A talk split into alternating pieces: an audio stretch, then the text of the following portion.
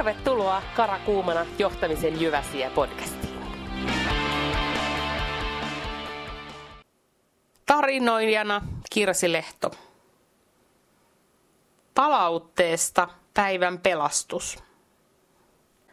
Koska olet saanut viimeksi palautetta? Entä spontaania palautetta? Palaute pitää ihmisen vireessä, innostuneena ja fokusoituneena oikeisiin asioihin. Koska asia on pihvi, niin miksi ihmeessä saamme ja annamme toisillemme aivan liian vähän palautetta? Myyntipäällikkö oli hoitanut erään asiakasprojektin todella antaumuksella ja mallikkaasti. Hänen esimiehensä kertoi asiasta minulle, kehuen vuolaasti kyseisen henkilön toimintaa. Varmasti myyntipäällikkö oli kehunsa ansainnut. Kun otin kehut puheeksi asianosaisen myyntipäällikön kanssa, hän totesi, että ei ollut saanut esimieheltään palautetta pitkiin aikoihin. Oli toki mielissään, kun kuuli asialta minulta, mutta hämmästyksissään siitä, ettei ollut saanut mitään palautetta suoraan esimieheltään. Ostopäällikkö oli hoitanut erään asiakkaaseen liittyvän haastavan tilanteen ammattimaisesti. Ostopäällikön esimies kertoi asiasta minulle ja muutamalle muulle kyseisen asiakkaan kanssa tekemisissä olleille. Hyvä juttu. Saimme siis asiakkaan erittäin tyytyväiseksi aiemmasta sähläyksestä huolimatta.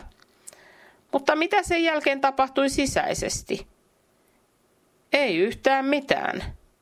Välitin kehut ostopäällikölle ohimennen – hän totesi, että ei olekaan saanut positiivista palautetta pitkään pitkään aikaan. Ostopäällikön synkkä päivä kuulemma muuttui aurinkoiseksi. Niin myös minun päiväni.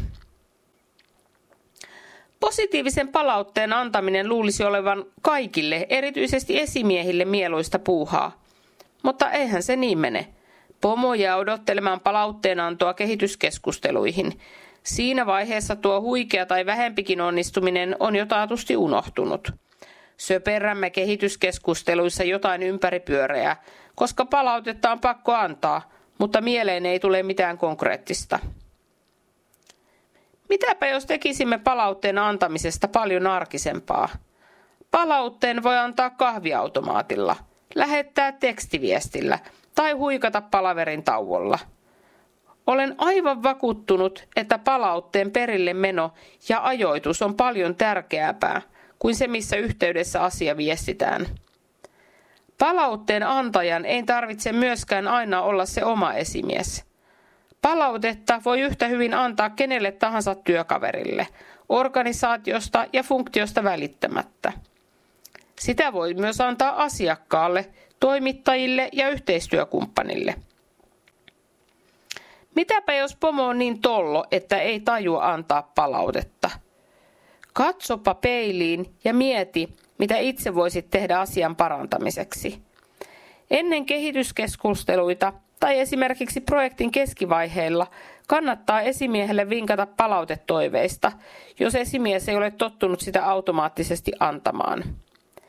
Esimiestä voi myös johdatella antamaan palautetta sellaisista osa-alueista, joista haluaa erityisesti kuulla palautetta.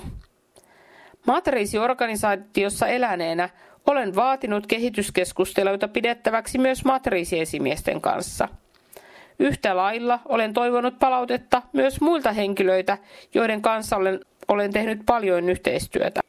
Ja jos kollegasi pomo on niin dementikko, että ei muista antaa palautetta, niin voithan sinä tehdä sen hänen puolestaan.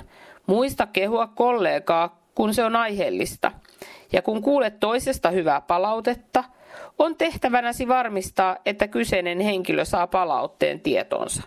Mitä sitten, vaikka pomo on jo ehtinyt kehua aiemmin? Tuskin meistä kukaan on tuplakehuista pahoillaan.